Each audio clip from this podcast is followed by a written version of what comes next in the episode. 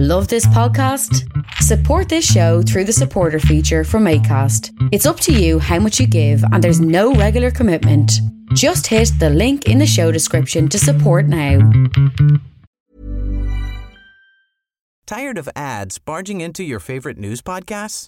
Good news. Ad-free listening is available on Amazon Music for all the music plus top podcasts included with your Prime membership. Stay up to date on everything newsworthy by downloading the Amazon Music app for free or go to amazon.com slash news ad free. That's amazon.com slash news ad free to catch up on the latest episodes without the ads. Millions of people have lost weight with personalized plans from Noom. Like Evan, who can't stand salads and still lost fifty pounds. Salads generally for most people are the easy button, right? For me, that wasn't an option. I never really was a salad guy. That's just not who I am. But Noom worked for me. Get your personalized plan today at Noom dot com. Real Noom user compensated to provide their story. In four weeks, the typical Noom user can expect to lose one to two pounds per week. Individual results may vary. Attention collectors of vinyl, have you ever gone into a record store and felt overwhelmed by all the unfamiliar options? Are you frustrated by the constantly increasing prices of classic rock staples? Do you avoid streaming music or long for the days when music was recommended to you by a friend instead of an algorithm? If the answer to any of these questions is yes, then check out I'd Buy That for a Dollar, a podcast about inexpensive, common, and underappreciated records that are waiting to be rediscovered. Each week, hosts Sean, Jeremy, and Peter discuss an album and the artist's history. Previous episodes include selections by the Isley Brothers, the Carpenters, the Doobie Brothers, and Donna Summer, among others. Become a bargain bin pro and impress all your friends with cool music trivia. Listen to I'd Buy That for a Dollar wherever you get your podcasts. Brian Borcherdt may be best known for his work in the exciting electro-rock band Holy F-Word, but he's got his own rock project called Dusted, who are playing Guelph's E-Bar on Thursday, December fifth. Dusted, which will feature Wintersleep drummer Lowell Campbell, headlined the first evening of the twelfth annual edition of Stay Out of the Mall, a benefit for the Canadian Cancer Society towards leukemia research in memory of University of Guelph student Sharon Marshall. The bill also includes Toronto's Marine Dreams, featuring members of Attack and Black, and Guelph's own beautifully scrappy rock band Esther Gray. Tickets are available online now at ticket break dot com or in person at the Bookshelf, where a non-perishable donation to the Guelph Food Bank saves you two dollars off of regular admission. Again, Dusted and Friends play the E-Bar on Thursday, December fifth. This venue is not accessible. For more information, please check the Facebook event page or visit vish khanna dot com.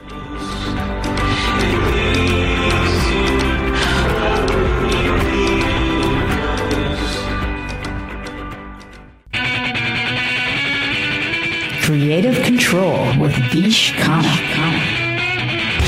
Hello, and I am sick. I'm sick. I got a thing. I got a thing. I don't know what happened. I was just minding my business last Wednesday, and then I started to feel really dizzy, and I got the chills, and I had to lie down. And then kind of got a little bit better, and then I got a throat thing, and I got a slight cough. It sucks. Sucks.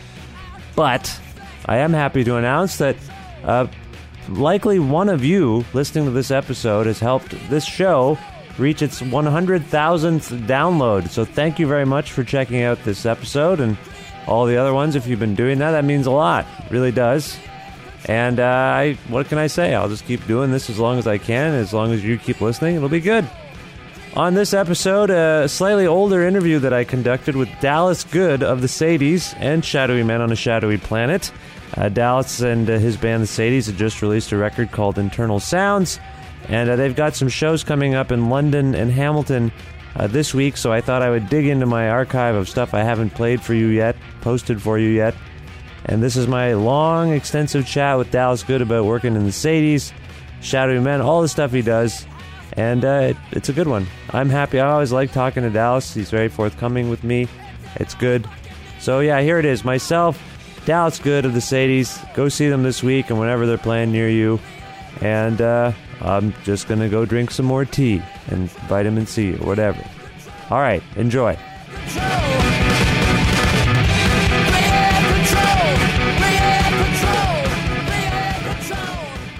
If you love listening to vinyl records but wish you had a better way of storing your collection, check out Records on Walls.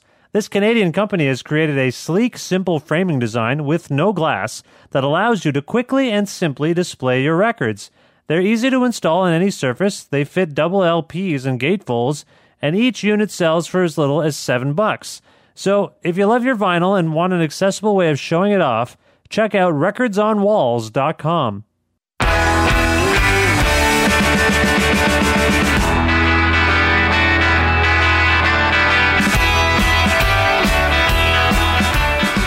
Dallas Good is a tremendously gifted multi-instrumentalist from Toronto, Ontario, who is best known for singing and playing guitar in the world's greatest rock and roll band, the Sadies. The hardest working, most prolific band I know, the Sadies have been conquering this planet one town at a time for almost twenty years, uh, collaborating with a long list of luminaries and making their own mark, making each new album better than the last.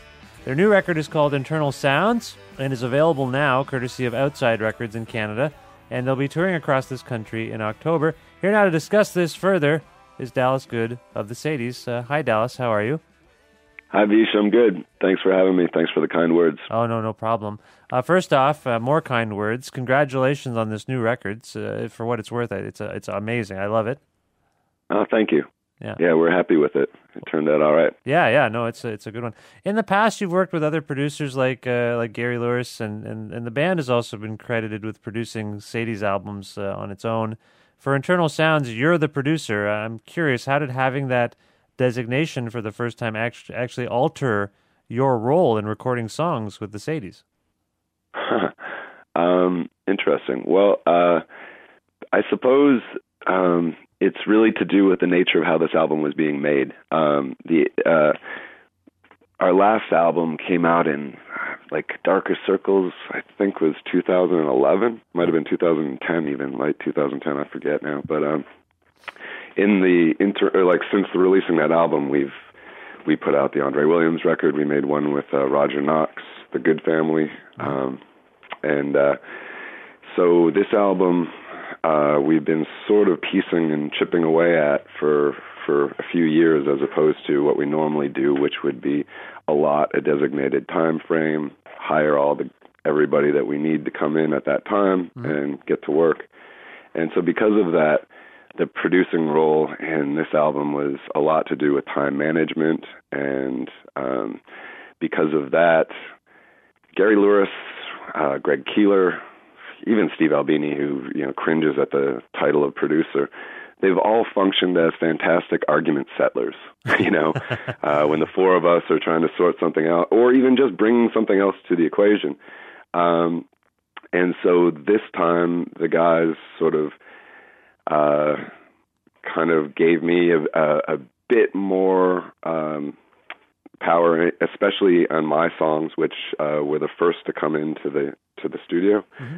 So um, I, I guess I had them kind of more mapped out than normal. And, um, well, basically, yeah, from there, um, that resulted in uh, Guillermo, uh, the Sadies front-of-house sound man, and, and also the, uh, the recording engineer for the project.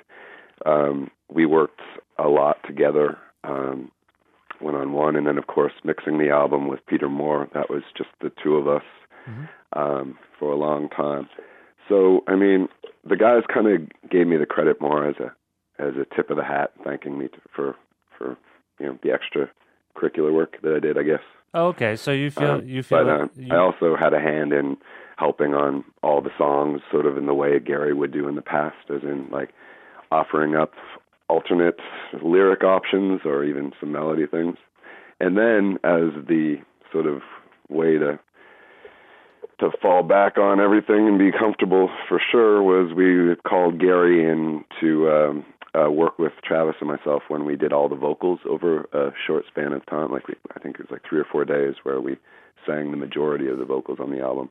And that was crucial to have Gary Lewis's presence because we've just got, grown so comfortable working with him as a vocalist, lyricist, producer, friend. Right. Okay. So, yeah. so you did have some external uh, help there. The vocals are interesting. And I always, I kind of always had his uh, his voice in my ear. You know, Gary Lewis was the devil on my shoulder on this album, kind of thing.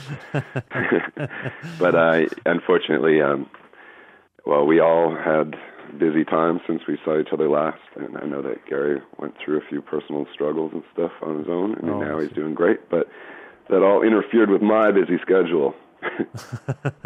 Okay, I, I understand. You know, the vocals, you mentioned the vocals, and I, I spoke to you about this the other day. I, I find it interesting how many instances there are on this record where the kind of arrangements are uh, frenetic in, in their own way, and, and then the vocals are kind of even, like they're kind of not... They don't necessarily sync up with the energy of the music. They they kind of are this balance. They they kind of balance it out in in a way. Do you know what I'm talking about? Well, um, I know that these songs were um, sort of created more, um, or at least in the in the case of a few songs that you and I did discuss, the first five minutes and um, the very beginning, I believe it's called. Mm-hmm. Uh, those two songs, the melody and the music were written Um, a year before I was able to complete the last sentence. It was like the completely impossible crossword puzzle to finish or something, but I just stuck with it. So um, at least those two songs in particular, um, I felt that, you know, we it was very important to have it, uh, have the music and the lyrics completely bonded as one and no separation from head and state. It's not a singer-songwriter album, or at least the songs we're now currently discussing have nothing to do with that sort right. of uh, platform. Right. So yeah, um, if that's what you mean, uh, then then yeah. Yeah, there's um, there's that and um, and uh, what, what, what's it called? The one about uh, I want to ask you about it some more, but Another Tomorrow Again has the same kind of thing where there's just like a lot of stuff going on underneath. And then these kind of like fairly measured like vocals. And I, I just, it's an interesting, I just like, I, I kind of enjoy it. I like the kind of juxtaposition of those two things.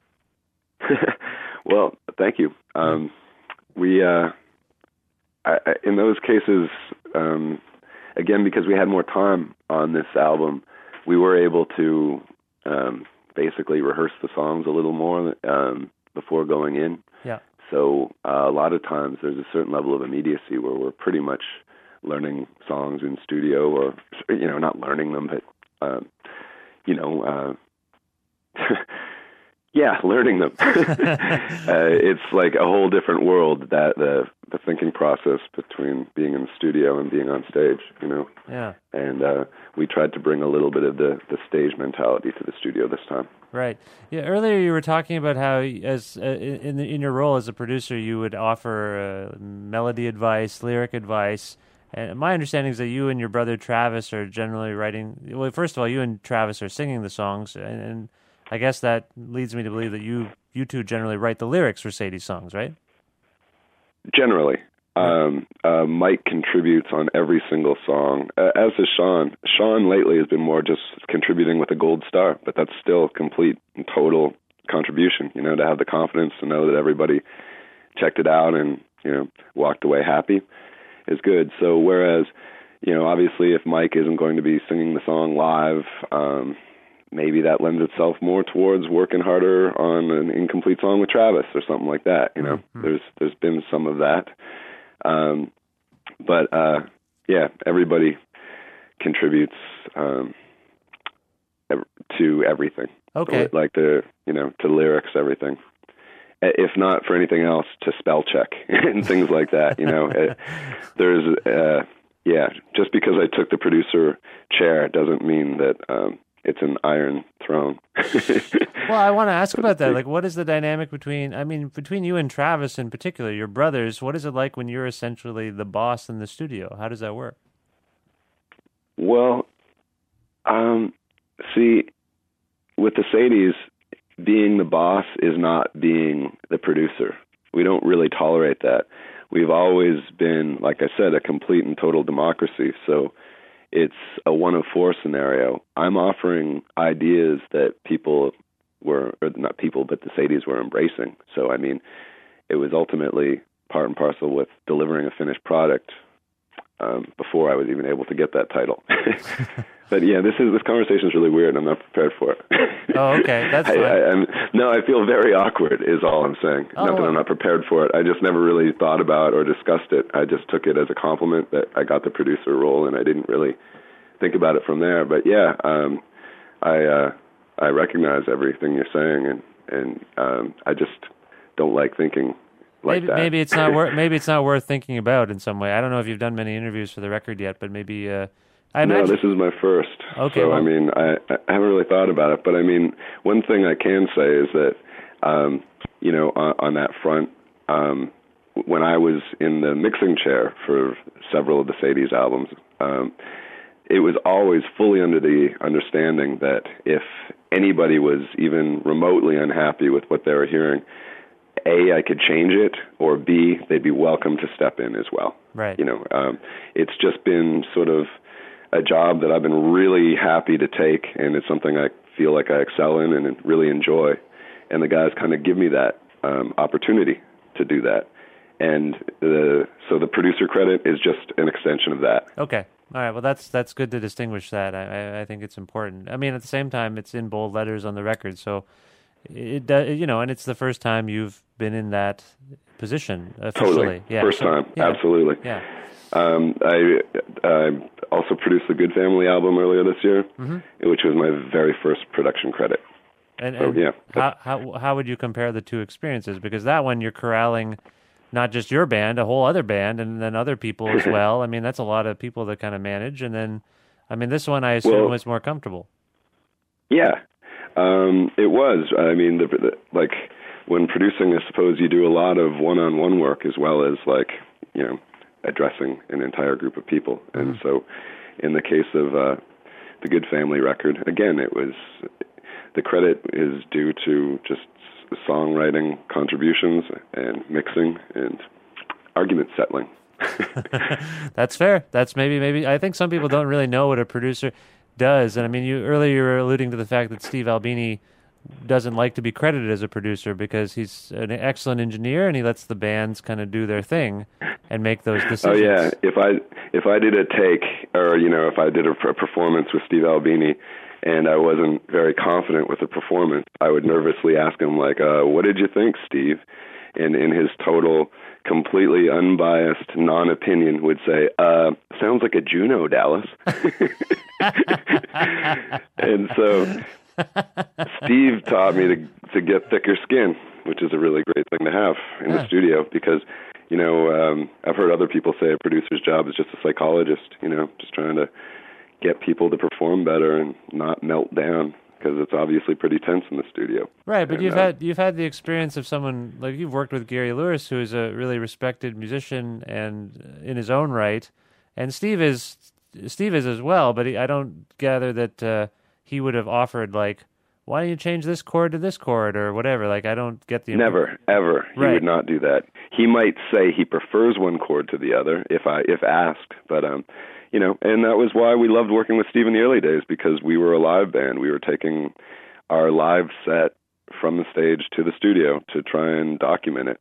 And there's no bells and whistles on that record, and we did it, you know, with Steve's um, excellent equipment in probably like I think it was two days, maybe five days with a mix. Yeah, and um, that was our philosophy at the time. And I think those records suffered from that philosophy because. Frankly, bells and whistles make records sound good. Right, right. So that's why we moved away from working with Steve. But, um, you know, we still know who to go to when we're making, uh, for example, a live record, which we use Steve for right. or whatever. Right. Um, and so, you know, as we kind of, geez, this sounds so silly, but as we kind of grow in the studio, you know, um, we want to experiment more and screw around and put reverb on those bells and whistles. And uh, that was actually how Gary and I came together in the first place, was not from my love of the Jayhawks or his love of the Sadies, but more of our mutual love for other sixties bands that right. um, that we, you know, we, yeah, swap records, talking about how cool they sound, thinking we should do that. Yeah. And it worked. We really, I really love working with Gary. It was a great experience. Well, we've been lucky. I like working with everyone we've worked with. If not, we walk. Right. you, you mentioned the sixties bands, and uh, I I know you guys admire the band a little bit, and sometimes it comes through in your work. And I mean, you've you've frequently cover a, a band song live. Um, uh, but I well, not the band, Canadian Squires, but yeah, fair enough. Sorry, sorry, that's right. Travis is a, Travis and Sean are definitely big fans of the band, no question. Right. Carry and, on. Well, I was just going to say, I've never, I like that you pointed out it's the Canadian Squires. That's very particular of you. Well, the, the song you do is Leave Me Alone, right?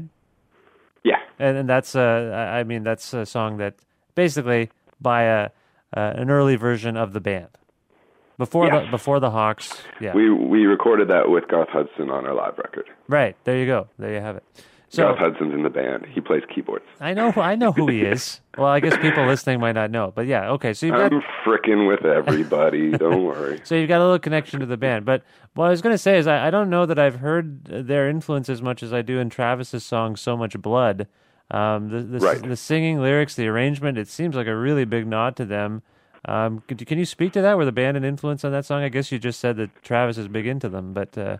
um, I would say yes, because I've heard the song and I agree with you. I mean, it's a slow kind of ballad song with mandolin and keyboards in it and stuff. And you know, uh, sure, like if you're if you're struggling to, to describe that song, drawing a band comparison would not be a stretch. Yeah. Um, but uh, so absolutely, no question. But um, having said that, I don't.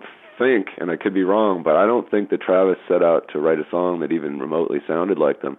I have the feeling that it was more, you know, the product of like kind of what Travis does well, which is he's a really great mandolin player. He doesn't really play it very often because he's always stuck to the fiddle and guitar. But um, that song kind of showcases his, his mandolin, and you know, it's a it's certainly a formula that the band created, and um, one that we don't really have on our stage. So it was, again, there's a good example of some bells and whistles for you. Yeah, totally. By the way, I was uh, I noticed the mandolin, but I also noticed it wasn't credited on the record. Are you aware of this? Of course I'm aware of it. I'm the producer, goddammit. I just looked at Travis's credits. Too many letters. Yeah, that's right. Yeah, doesn't work, make as much sense. All right, it's an oversight. I didn't notice that, no. But uh, I I don't think it would take a rocket scientist to figure out who the mandolin player was. Yeah, no, it's it's, it's a wonderful song, and I, I like it, but I it just everything about it just screams to me about the band, and I... I, as I say, I mean, I think like the the thing is, the Sadies are often associated with folk and country music, but I, I know you actually come from punk and garage rock, and, and this record seems to exhibit the most tension between, you know, intense, crunchy, fast songs and then more slow to mid-tempo things, which are still, like, intense in their own way. Like, the very beginning and Story nineteen each have this edge to them, even though they have totally different feels. Um, I'm curious, is it ever difficult to balance those worlds for the band? I mean, the Sadies? Um, um, luckily, no, because I would say that that's kind of our biggest strength. I mean, at least on our stage, in our mind. I don't know how it translates, but I mean, that's what we have in common when we're when we're actually playing. Um, uh, this is the sort of the styles that we're, not styles, but, you know, the sounds that we're most comfortable emulating or drawing from or whatever you want to say. Mm-hmm. Um, you know, uh, which isn't even fair. I mean, it's it's essentially like saying, oh, um, you use uh, skates from the sixties, so therefore you're a, uh, a psychedelic hockey player. I mean, we just, you know, we incorporate the sounds we like, and we make the songs that, the only songs that we're capable of making, and go from there. Um, but, uh, I know what you're saying, because, like, I've said it before, like, my biggest fear with working with somebody like Andre Williams is sounding like the, the Commitments or some crap like that, you know? Yeah. Um, like, I, if the music doesn't have authenticity and and vitality, then it's not even worth listening to, of course. And nobody wants to hear you regurgitate the the last big thing or even the next big thing. Like, it's just a matter of doing what you do as well as you can do it, and that's kind of where we're at. It's pretty easy to see if you were, if anyone was stupid enough to take the time to go through all of our records, they could definitely see an evolution of songwriting and, you know, recording chops, I guess you could say. Yeah. And a lot of that evolution has changed from the artists we've worked with. And, you know, some of that said authenticity or vitality has come to us, has been bestowed to us by others. Right, right. And I, I like that. And Garth is certainly on that list of givers. You know? Yeah, I mean, we worked a lot with Garth Hudson, so I think having a bit of a band influence comes, you know, has come to us honestly. He's sat in with us a dozen times, if not once, um, and yeah, we've recorded with him a lot, so be it on his record or. Uh, We've, yeah, whatever. Uh, you see what I'm saying. I do, and, and I mean, um, the the sort of cross-section between Garth Hudson and John Doe or John Spencer and Neil Young, I mean, there are very few entities I can think of that can claim, you know, lay claim to working with such a, you know, a, eclectic array of people who come from basically totally different worlds, but you're kind of this weird nucleus, nucleus for them. Well, yeah, that's true, um, but... You know, again, we sort of come about that honestly too. We've been around for nearly twenty years, so I mean, we and we we are committed to doing this as what we do all the time. So it does lend itself to working with others, obviously, whenever time permits. And uh, the only threat of that is spreading yourself way too thin. And I think in our case, it doesn't matter because we're not going anywhere. And in our case, we actually learn from these artists. So you know, it just makes the next record hypothetically better. Yeah. But again, these are all just theories. I don't know if you can hear him right now, but my cat Gary is eating uh, really crunchy cat food, and uh, I, I'm hearing it. I don't know if you can hear Gary eating. I'm eating uh, really crunchy cat food too. Oh, okay. So well, there's some kinship there. I just thought that was me. uh, you've done very well by... One of the reasons I want to ask about this tension is because you. I, I've watched the band play in different contexts. You've done very well by folk festival audiences in Canada, and I don't want to pigeonhole that audience because when you play a folk festival or any kind of festival in, in this country or anywhere, you're obviously playing to a very broad, general audience. They're not necessarily yours, and I've seen you win win that audience over, and that's all well and good, but I sometimes I wonder if you, and I don't know if you care about this, but do you think punks are paying enough attention to the Sadies? Do you know what I mean? Like, do you think, like... um, well, I don't know if we have enough to offer, uh... But uh, I, I I do appreciate uh, what you're saying about how diverse a folk festival audience is, because, yeah, and using the word pigeonhole, uh, because, yeah, I mean, your first instinct is middle of the road when you think of a folk festival. Yeah. And that's just not the case anymore. However, you're always going to get that crazy demographic of five-year-old hippie kids and ninety-year-old conservatives, and and that's... definitely a, a even fair playing field, and I love to be able to reach people of, you know, different demographics, and even if they're like, eh, the last song sucked, but this one's not bad, that's fine. Um, and I suppose that we're not hated, you know, um, even if we're not loved and adored, and um, that's good enough for me. Okay. So, you know, uh, again, we do what we do uncompromisingly. We don't fit into a sort of niche, or you know, um, you know what I'm saying. We're we're not a really.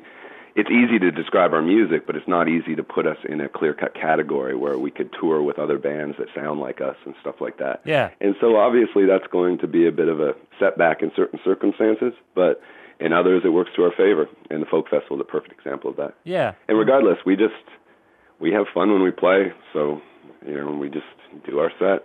yeah, yeah, yeah, yeah. No, I mean, I know you've, I mean, the other day I saw you play with uh, Career Suicide, and um, which is a hardcore band from Toronto, if people don't know, and, and Jonah Falco of Fucked Up is in it, and, and I mean, that's just, uh, I feel like that's an itch that you need to scratch every once in a while. Is that fair? Well, and the coolest part about that is I'm a huge fan of Career Suicide and Fucked Up. I'm, frankly, I've even leaned a little heavier towards Career Suicide because um, they're so fast and amazing, mm-hmm. and uh to have Martin, Jonah, and John, and Dave all.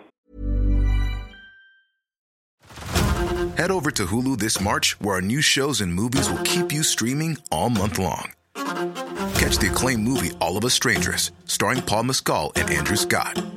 Stream the new Hulu original limited series, We Were the Lucky Ones, with Joey King and Logan Lerman. And don't forget about Grey's Anatomy. Every Grey's episode ever is now streaming on Hulu. So, what are you waiting for? Go stream something new on Hulu. Hey, everyone. I've been on the go recently. Phoenix, Kansas City, Chicago. If you're like me and have a home but aren't always at home, you have an Airbnb. Hosting your home or a spare room is a very practical side hustle. If you live in a big game town, you can Airbnb your place for fans to stay in. Your home might be worth more than you think. Find out how much at airbnb.com slash host. All the band members individually tell me that they've had an experience seeing the Sadies or they like us for whatever reason was... Like, you know, it, it, it really did mean the world to me. I got to be honest, as cheesy as it sounds. So yeah. Maybe that is touching on that acceptance that you're referring to about the, the the hardcore community or whatever. But, I mean, until we make... I don't know. I, I just, again, that's like saying, why the hell hasn't the reggae community embraced our music? We smoke pot. Like, you know, I listen to reggae. They should love me. It's such a left turn, Vish, and it, it's really, it's it's kind of neither here nor there. But um, what is, is the opportunity to reach more people. And that's kind of why I'm doing the interview right now and why I'm happy to, to play a, a hardcore festival. So...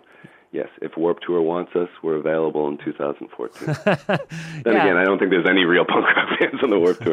Ooh, ayo. Okay, I take that back. No, I no. haven't been to Warped Tour. I think I feel like uh, I'm only asking this question because I have a certain amount of knowledge and information about where you're coming from, and I feel like when I so when I hear the Sadies, it's just a different experience for some people, just knowing what I know, and, and for people like me who kind of know where you're coming from. I just wonder and if last it's... time we spoke, you you debuted my punk rock band from nineteen eighty-seven. That's right. On your show. That's right. Force so, a Habit. Uh... Force a Habit. That was fun. So yeah, Vish, I got no secrets from you, my friend. Yeah. Anyway, I just I just am curious about it. I want to ask about uh, Another Tomorrow again because it, uh, it this is like a theme song for a band that's always on the road. Maybe I mean it's not like the Monkees theme song, but it. Kind of in my mind, it conjures this image of the Sadies loading and unloading their van in a different city every day, maybe in like super fast motion. You know how some people say like, "Oh, I wrote that song. It was like, you know, I was inspired or like I was touched by fucking the voice of God, and uh-huh. I, I wrote that song in twenty minutes." Well, I did write that song in twenty minutes, but I don't think that it's much of a leap. Like, obviously, I don't. I think it would have been crazy if it had taken me longer than that. Yeah, but it was. Uh, They talk about immediacy. That song is the only one where it was just kind of like a cakewalk to write, and I don't even know if we'll ever do it live, but uh, Gary Lewis, when I sent him the lyrics to that one, he was like, ah, geez, the quote was something along the lines of, you don't have to be Yeats, Keats, or Bloody Rimbaud all the time. And essentially that, yeah, a lot of poets quote, including himself, like to... uh I could probably pull up the quote right now if I looked hard enough. Well, I'm just, I don't want to misquote him, but no, basically no, he was saying you don't have to be pretentious to be clever. No, it's a clever and, song, uh, but it's also very literal. Like, it's actually one of the most literal songs I've heard you uh, come up with. Yeah, I suppose that's true, depending on how you look at it. See, you interpreted that as being literal to being a band on the road, but it could be about that's anything. Not necessary. Exactly. How clever is that? Right in the mind. I don't know. It just, it, it, I mean, am I off on that? Like, I don't. I know you don't want to give too much. Nah, you're not off on that. I'm yeah. just teasing. Yeah. No, it's a it's a cool um, song, and I, I just am curious if it's like a, is it just a? I guess I'm curious what prompted you to reflect upon the life of the band at this point. Because you had a thing. Um, you had a thing happen. When I hear the song, by the way. There's like stuff about, you know, uh, and I can't remember the exact lyric, and you can tell me, but it's basically like, sometimes shit happens. And, uh, uh yeah. You know what I'm talking about? It'll happen once in a while. Yes, that's right. Sometimes shit happens every once in a while. And you had an, a situation, so you had a situation where you were on the road and you broke your leg. And uh, that's, true. That's what it made me think of. Like, you know, sometimes you're going to be on the road, and this was crazy. Like, this was in Saskatch- in Saskatoon. You guys were supposed to play a show, you went out to eat or something, and then you fell on some ice, and you broke your leg, and you couldn't play the show, but the Sadies, I think probably for the first time ever, played a show without you. Yes. Which is those crazy. Jerks. How insensitive is that? Sorry.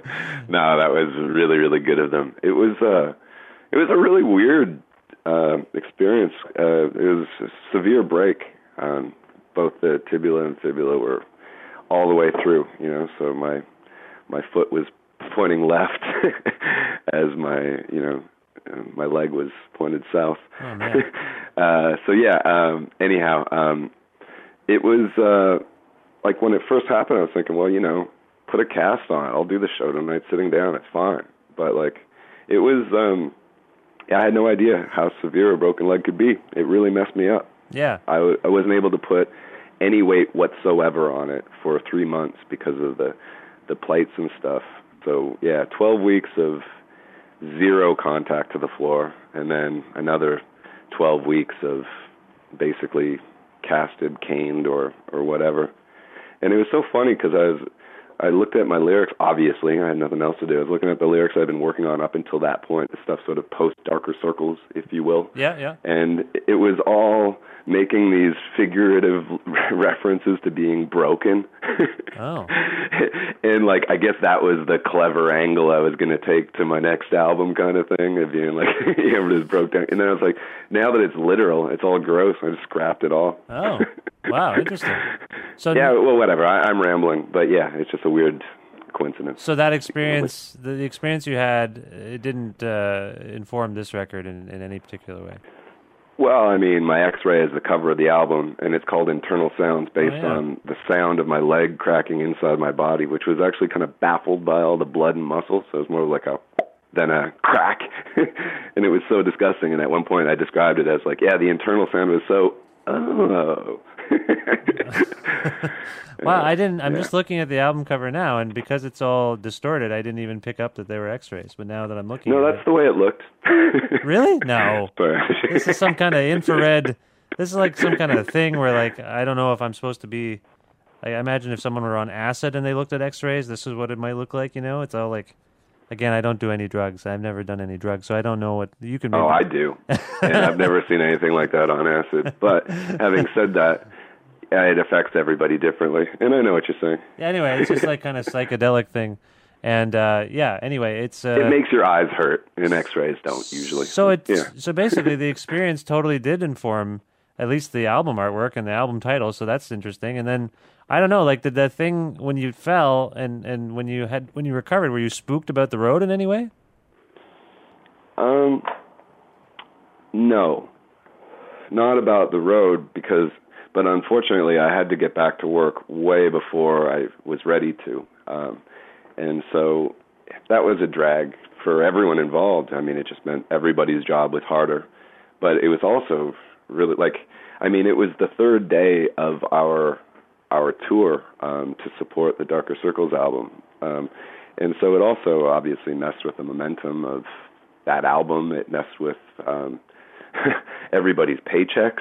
Yeah, and, yeah, yeah. You know, like, it, it, to say the least. I mean, you know, I, I just, there was so many people depending on my presence. So um, that was a drag, having both the pressure of not being healed and wanting everyone to get back to work and stuff like that. But so it also meant that the majority of our shows surrounding that time also suffered, if they even happened. Um, but, you know, whatever. As I said in the song, after so many miles, shit will happen once in a while. Yeah, yeah, yeah, totally. And uh, it could have been a lot worse, obviously. And I've, although this would be ridiculous, uh, this is ridiculous for me to say after this interview, but I don't generally like to dwell on things like that too much. That's fine. But, no, that's fine. I just, as I say, when I heard the song, it just, it, I, it, it conjured very visual images for me about a band on the road, and I, it made me, it just, for some reason, it uh, kind of struck me that uh, you actually had a bad experience on the road, and I just wondered how that impacts you, because you, you guys spend so much time traveling and playing. That's, that's the only reason I brought it up, so...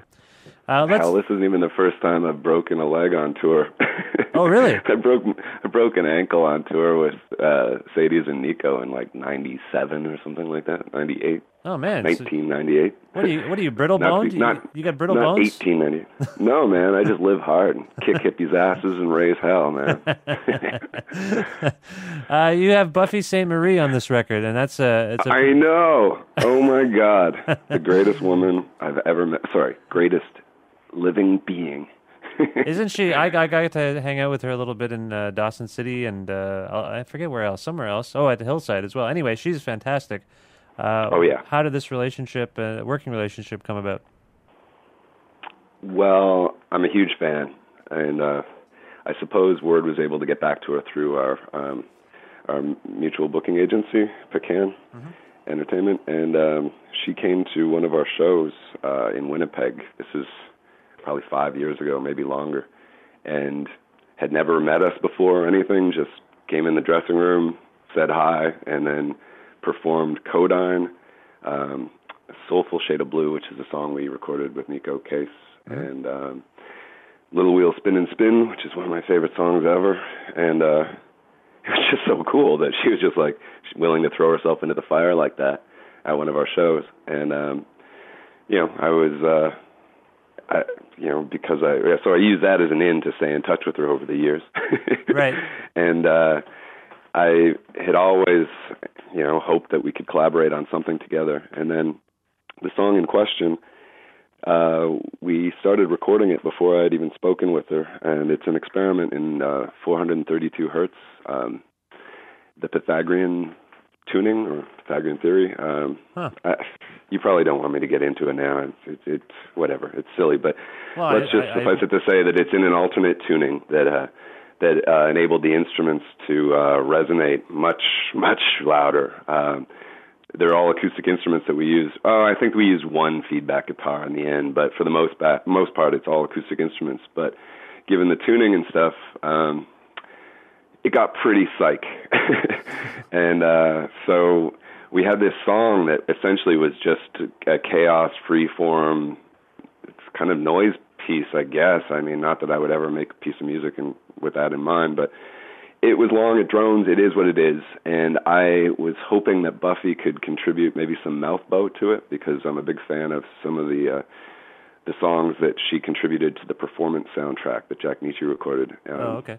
Where she just plays mouthbow and sings, uh, and essentially doing vocables too, just uh, haunting melodies and tones more than words. Um, so I, I kind of envisioned something like that. And then when we spoke, I, I sent her the song, and she heard it, and she was like, "Man, this is really trippy. We can do something very like, you know, uh, like uh, sort of ayahuasca style or something with this piece." And um, she already had uh, the the, mu- the the lyrics.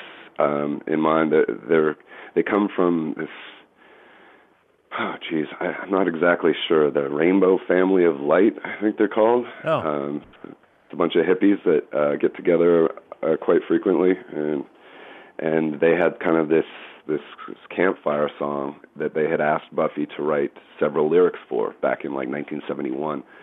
And she had gotten around to writing it but not recording it, and so she figured it was kind of a good way to, you know, kind of do both at once. And I was so blown away with the results, uh, you know, and just the fact that she was willing to get on board. Like, it was very selfless for her to do that. Because, mm. like I said it about ten minutes ago when I started this, the longest sentence in the world, was that um, she uh, she was essentially revisiting work that she had done earlier in her career that was a big influence on me on that song, um, you know, specifically songs like Poppies from Illuminations or whatever. Um, they're really great songs that move me in a special way, and I was hoping she would do something like that for me, and I just can't, I still can't believe she was willing to do it, and that we were able to uh, kind of get what I was looking for. Well, are you so there's not... an example. There's an example of my producer skills. Yeah, yeah. I got Buffy on board. Yeah, no, it's amazing. It's it's a great little. It's a great way to end the record too. And uh, yeah, I mean, I, I'm surprised that you're ever surprised about who wants to work with you at this point. I mean, it seems like uh, it seems like everyone wants to do it. At some, I bet you could talk. I bet you could work with anyone you want to work with. All right, let's let's let's think about that for a while. I'm just saying, it does seem to inevitably it seems to come to pass. It's great. I mean, I, I'm I'm very happy for you that it seems to be working out. Thanks, man. You still got James Williamson's phone number? uh, I do actually. I, I could probably All pass right. that along. I'm gonna call him up. I got some computer problems. Yeah, he's a computer guy. Um, yeah, he's not just yeah. the niggy in the studios. He'll fix your, he'll wire your house, I think, is what he can do. Um, well, I appreciate all the insight about Internal Sounds. Are there any other? Uh, Gosh, this is such a loaded question for someone like you about any other plans. Like we mentioned, I saw you with Career Suicide over the summer. I saw you playing with Richard Reed Perry from Arcade Fire.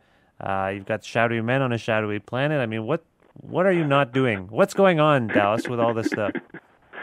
Well, um, basically I've had a bit of time on my hands. It's been really great. Um, so uh, as for anything up and coming, I've always been opposed to um, hy- hyping something before it exists. So um, let's just say I intend to keep busy. And so the Sadies, we have a lot of things to look forward to. But um, in the meantime, we're just focusing on this album. Right. And beyond the Shadowy Men on a Shadowy Planet residency at the Dakota, are there other are there any other plans in that uh, for that band? Absolutely, absolutely, yeah. Um, it's the main reason that we kind of wanted to do the Dakota shows was just uh, not the main reason, but a reason. Make it clear that it's not the most precious thing in the world for us to dust off Reed's bass for a show. Um, we're we're happy to do, you know, when time permits. When, sorry, uh, when time permits, um, we're totally happy to do shows.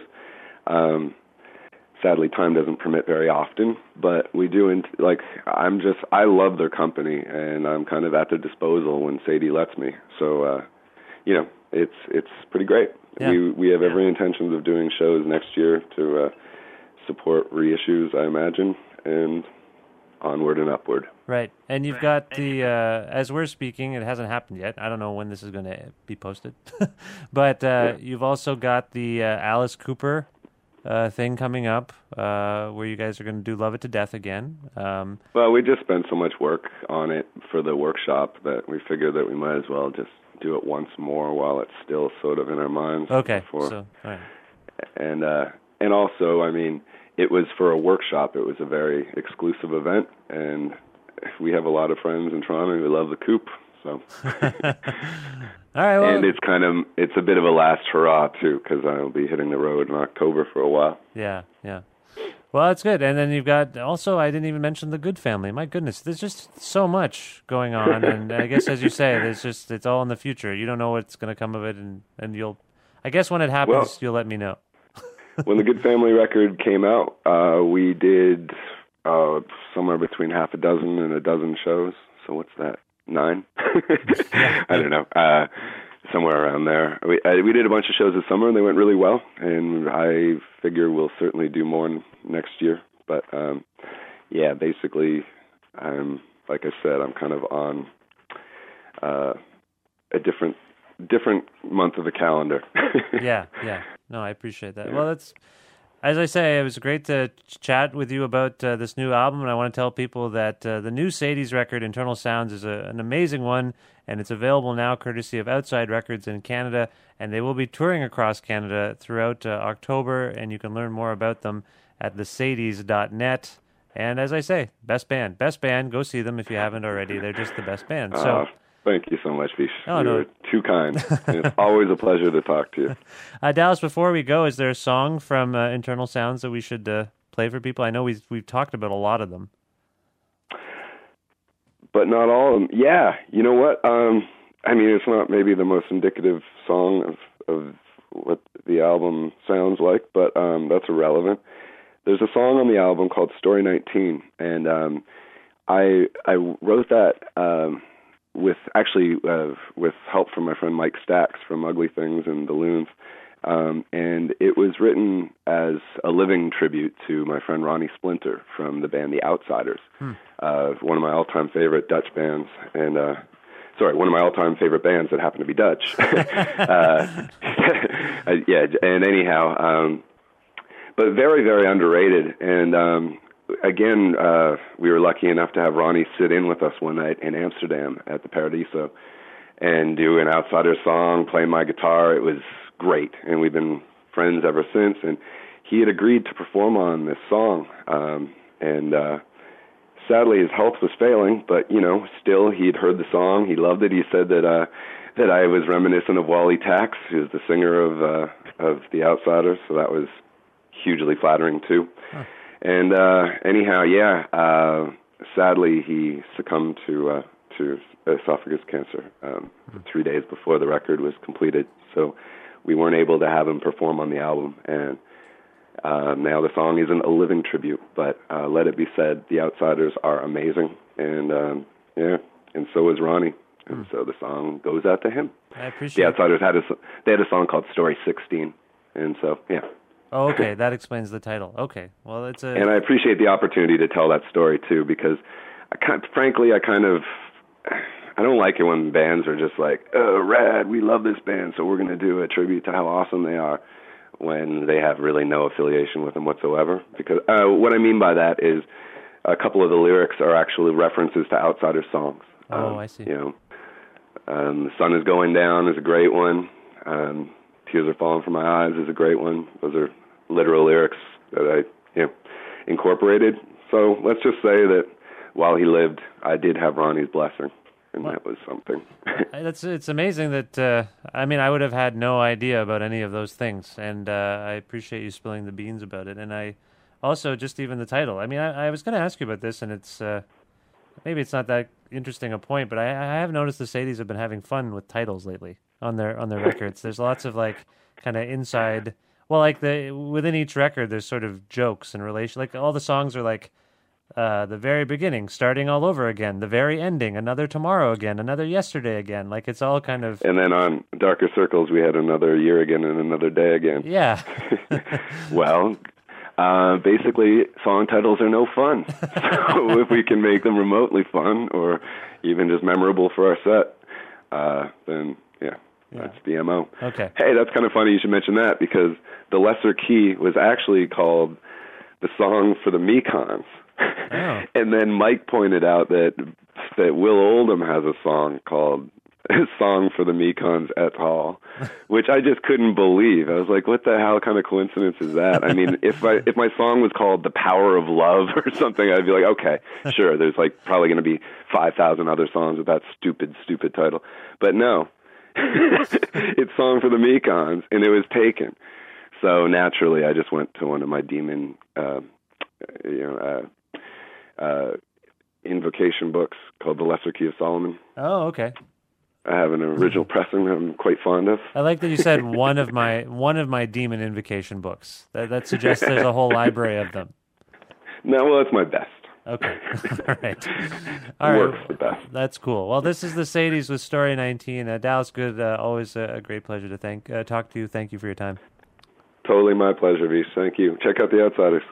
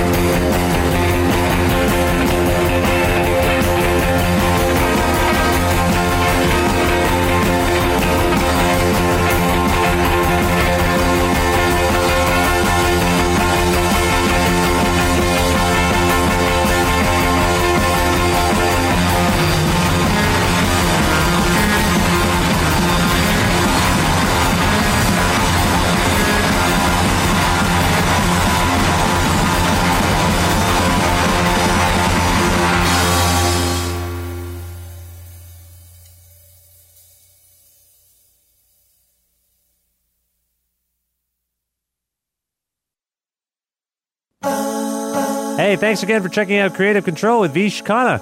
You can email me about the show at creative control nine three three at gmail dot com. That's creative with a K, control with a K, nine three three at gmail dot com. You can also follow our Twitter at Vish Creative, V I S H, K R E A T I V E. And you can also like our Facebook page.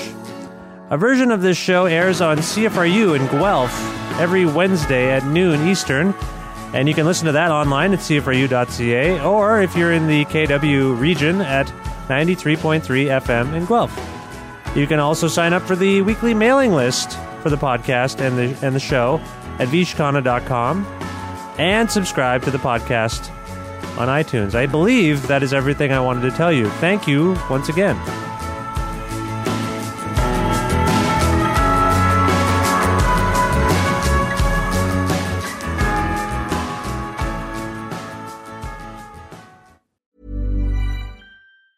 Tired of ads barging into your favorite news podcasts?